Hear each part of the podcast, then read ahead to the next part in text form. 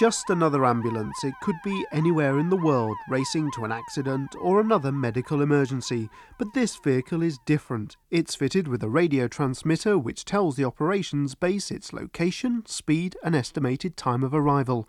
It's just one of the ways global positioning systems, or GPS for short, are being used. GPS was born out of the race in space for military supremacy. What if free people could live secure in the knowledge that their security did not rest upon the threat of instant U.S. retaliation to deter a Soviet attack, that we could intercept and destroy strategic ballistic missiles before they reached our own soil or that of our allies. In the 80s, US President Ronald Reagan wanted to protect America with a blanket of orbital satellites capable of destroying any attacking missiles. At the same time, the military wanted to improve navigational information for its forces. A byproduct of the two demands was GPS, a system of 24 satellites which provided precise locational information for armies, pilots, and in peacetime, blind travelers like Mike May. Okay, I'm at an intersection in San Francisco and I want to figure out which way to head. I'm going to hit the Where Am I key on my computer. Four-way intersection. Clay Street is at 3 o'clock and at 9 o'clock. Van Ness Avenue is at 12 o'clock. Okay, I'm proceeding north along Van Ness. Pacific Avenue, Van Ness Avenue, north on Van Ness. Okay, now I'm going to hang a right, so I'm going to hit the right arrow key. Pacific Avenue facing east. One of my greatest challenges has been getting around. I use a eye dog to help me with that, but in terms of figuring out where I am or where I want to go, I've always had to ask people for directions and rely on them being dependable. This new technology that we have at Arkenstone allows me to get accurate information much more readily. Mike is the proud owner of the world's first portable integrated GPS receiver and mapping computer. The notebook sized equipment, launched this week by Arkenstone in California, states the holder's exact location, give or take 10 metres. The computer's software then takes account of that slight inaccuracy and turns that information into a street name and number. All Mike has to do is tell the machine where he wants to go, and it will verbally tell him how to get there, step by step. The way it works is the system is comprised of uh, three segments. There's the satellite segment, which is the 24 orbiting satellites. There's a control segment, which keeps track of the satellites and makes sure they're transmitting the right data, makes sure that the satellites know where they are. And then the user segment, which is the receivers that we all use to position ourselves. Ralph Eschenbach is a research scientist at the Trimble Company in California's Silicon Valley. They're the world's largest producer of GPS technology, and he was one of the original brains behind the receiving and transmitting equipment. Suzanne Manteuffel also works for the company. She explains more about the theory behind GPS. Effectively, what happens is there's an almanac put up for each satellite, and it's all based on radio signals. And although the satellites are up 11,000 miles, they emit a signal down to us on a radio basis or frequency. Then, knowing that timing from us to the satellite and knowing what its almanac is or where it's supposed to be, given that information and given a lot of trigonomics and all the other mathematical calculations that we put into our software, we can determine where we are anywhere in the world. In simple terms, the system uses geometry to calculate a receiver's location. Two satellites constantly state their own positions. This allows the decoder to calculate or triangulate its own rough coordinates. Add a third satellite and the error margin is reduced to 10 metres. Using a fourth satellite, you can obtain a reading for altitude. But to Mike in San Francisco, this billion dollar technology is accessed by just a few simple keys on his portable computer. It allows me to figure out before I go somewhere the details of the intersections and the streets that help fill in the blanks so I don't find myself wandering around aimlessly or spending extra time trying to get somewhere. So it gives me more confidence and also more safety because I don't have to get lost in areas that uh, might not be the best parts of town. What about its reliability, though? How reliable is it? The map data is quite reliable. It's not perfect but it's very defined. Uh, streets don't change that often. The names might change, but at least 95, if not 99% of the time, we can depend on the data being correct. Destination option, travel options, route operation, set virtual position. by address. At Arkenstone in Silicon Valley, they painstakingly interface the GPS technology with existing digital computerized maps. They then added more software and a voice synthesizer to create the new equipment. Bill Swaglar is the group's product manager. It tells you that you are near the intersection, you are near a particular address, you are near uh, any location or a point of interest or a landmark that the user may select so that it helps them to navigate around a city. But it does not walk you down the sidewalk, it doesn't tell you to look out for the fire hydrant. It doesn't tell you that there's no sidewalk ahead, that it's now a construction zone. One day, though, with mapping technology always improving and details of maps always improving, one day will it actually do that?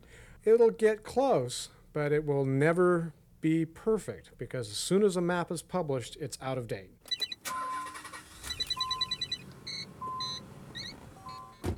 But this kind of technology has been used before by the motor industry. Dave Vaughan designs GPS tracking systems. Here in his sports car, he has Trimble's latest navigation aid. What uh, our system does is it uses the GPS satellites to uh, track your car, and then it displays it on this map here that's located in the dash. Now, in front of us, the screen actually displays very much like uh, you see on an aircraft. It's a very small screen, a bit like a TV screen. Yes. And the map changes as we're driving along. Yes, it's a moving map display, they call it. It, it keeps track of where it is, and when you drive to the edge of the screen, it replenishes the screen so you can see the, the next block of the map.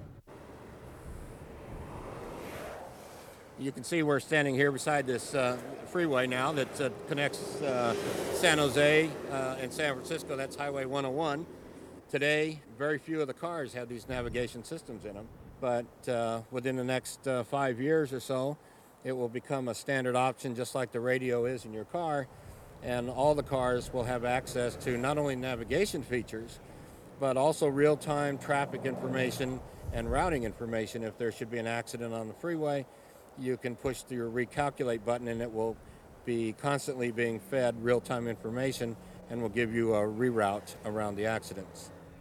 The system will become even more common as major motor manufacturers introduce GPS equipment as standard in many of their models. So, how exactly will such devices work? Ralph Eschenbach has the answer. So let me load in a map of San Francisco here. Okay, now we have that in. Now if you move up to this side, you can see the map a little bit more expanded. And what's actually happening here is we're getting signals from the satellites and we're being able to measure the distance from the satellites. We measure that distance from four satellites simultaneously and from that we can triangulate our position. After that, the computer in the car will take that position and be able to put it onto the streets. Now, there's a lot of work that goes into doing that because you have to know which ones are one way and which ones uh, have only um, certain directions you can go on them, what the rate of traffic is on those streets. But based on all that information, we can now take you directly to your destination a lot more efficiently and a lot more effectively. So, what we're witnessing here in the computerized office is no different to what actually is happening in the car in the secrecy of the black box.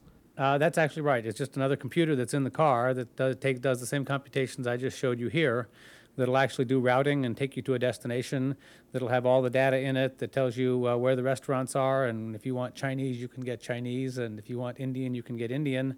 And this uh, computer that's in the car, that's similar to the one we have here, will be able to give you directions right to it. Now, having an Indian takeaway or a Chinese meal is probably going to be a lot cheaper than it is to have this system. So, how much is it going to cost me? Well, these systems today cost somewhere around uh, two to two and a half thousand dollars. But um, in the future, that cost will come way down. They'll probably be in the uh, three to five hundred dollar region in the not too distant future. How much of that cost is sort of reflecting how difficult it has been to actually make this thing work, or how much of it is that sort of companies have decided to make a, a lot of money at the beginning? Certainly, the mapping is a major part of that. Uh, being able to get all that uh, information digitized for all the streets in the U.S., uh, you can now put them all on one CD, and so there's been a lot of work that's gone into that area. A lot of work has gone into the GPS engine itself. There are a lot of computations that have to be done, uh, computing great circle routes and computing uh, spheroids and ellipsoids of the Earth's surface, uh, taking into account the different um, gravity potential surface shapes. Uh, there's just a lot of work that's been involved in, in these kind of computations, and that development has taken time and, of course, cost money. As GPS receivers become cheaper, smaller, and easier to use, scientists are increasingly finding new roles for the technology. At the University of California at Davis, Ken Giles is an associate professor of bio and agricultural engineering. One place where it's being used is in the application of fertilizers, where the grower or the farmer will go out, determine the characteristics of the field using the GPS uh, positioning to know the location of, say, sampling of soil. They'll then use this information to control the machine when the fertilizer applicator goes out so that each individual portion of the farm gets just the right amount of fertilizer. The other place it's being used is purely for navigation when navigation is important. For example, when crops are being sprayed by aircraft, the pilots of the aircraft will use the GPS to align the aircraft for each pass across the field so that there's no excess use of pesticide. There's also no missed places where an insect problem or a disease problem could develop. Don't touch it. Looking really good. Here on the Sacramento River, GPS is being used to map America's maritime history. From the sea to the fields of rural England to the streets of San Francisco, the equipment is playing an increasingly important role in all of our lives.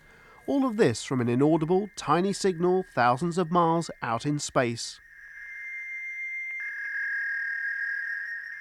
Once in the receiver, though, the sound waves are amplified by microprocessors.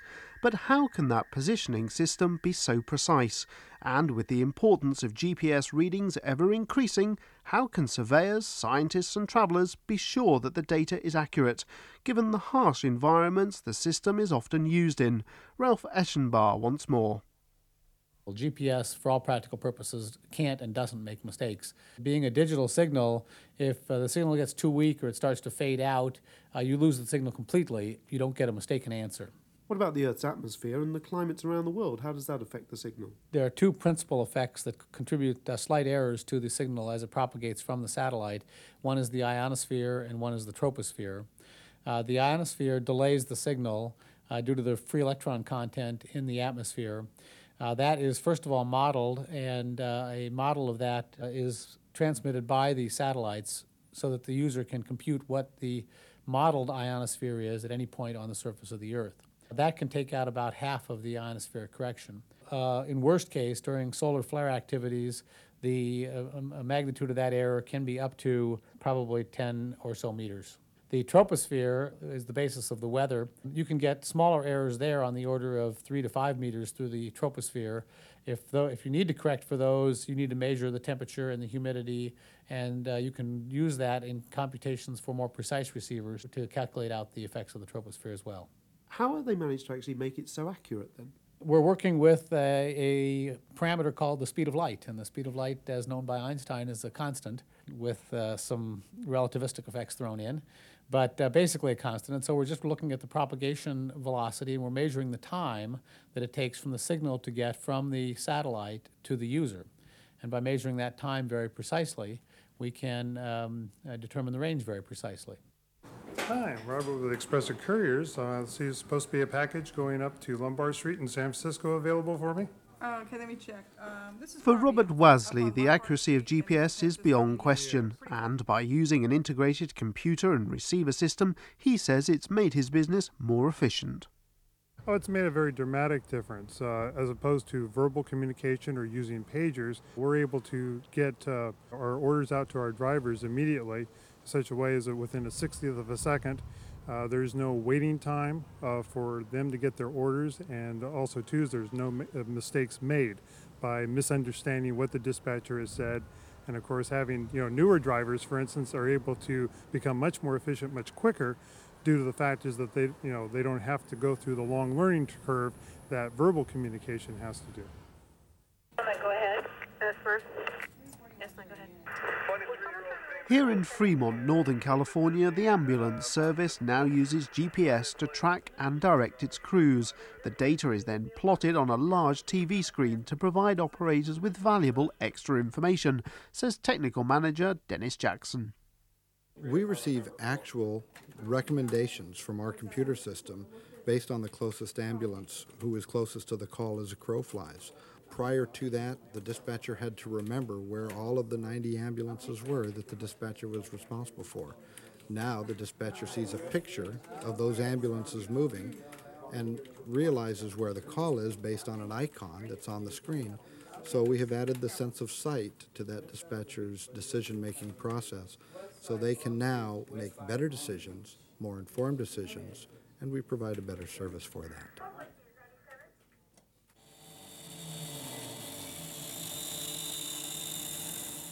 As the applications for GPS continue to grow, at Trimble's factory they're introducing a new product every other day.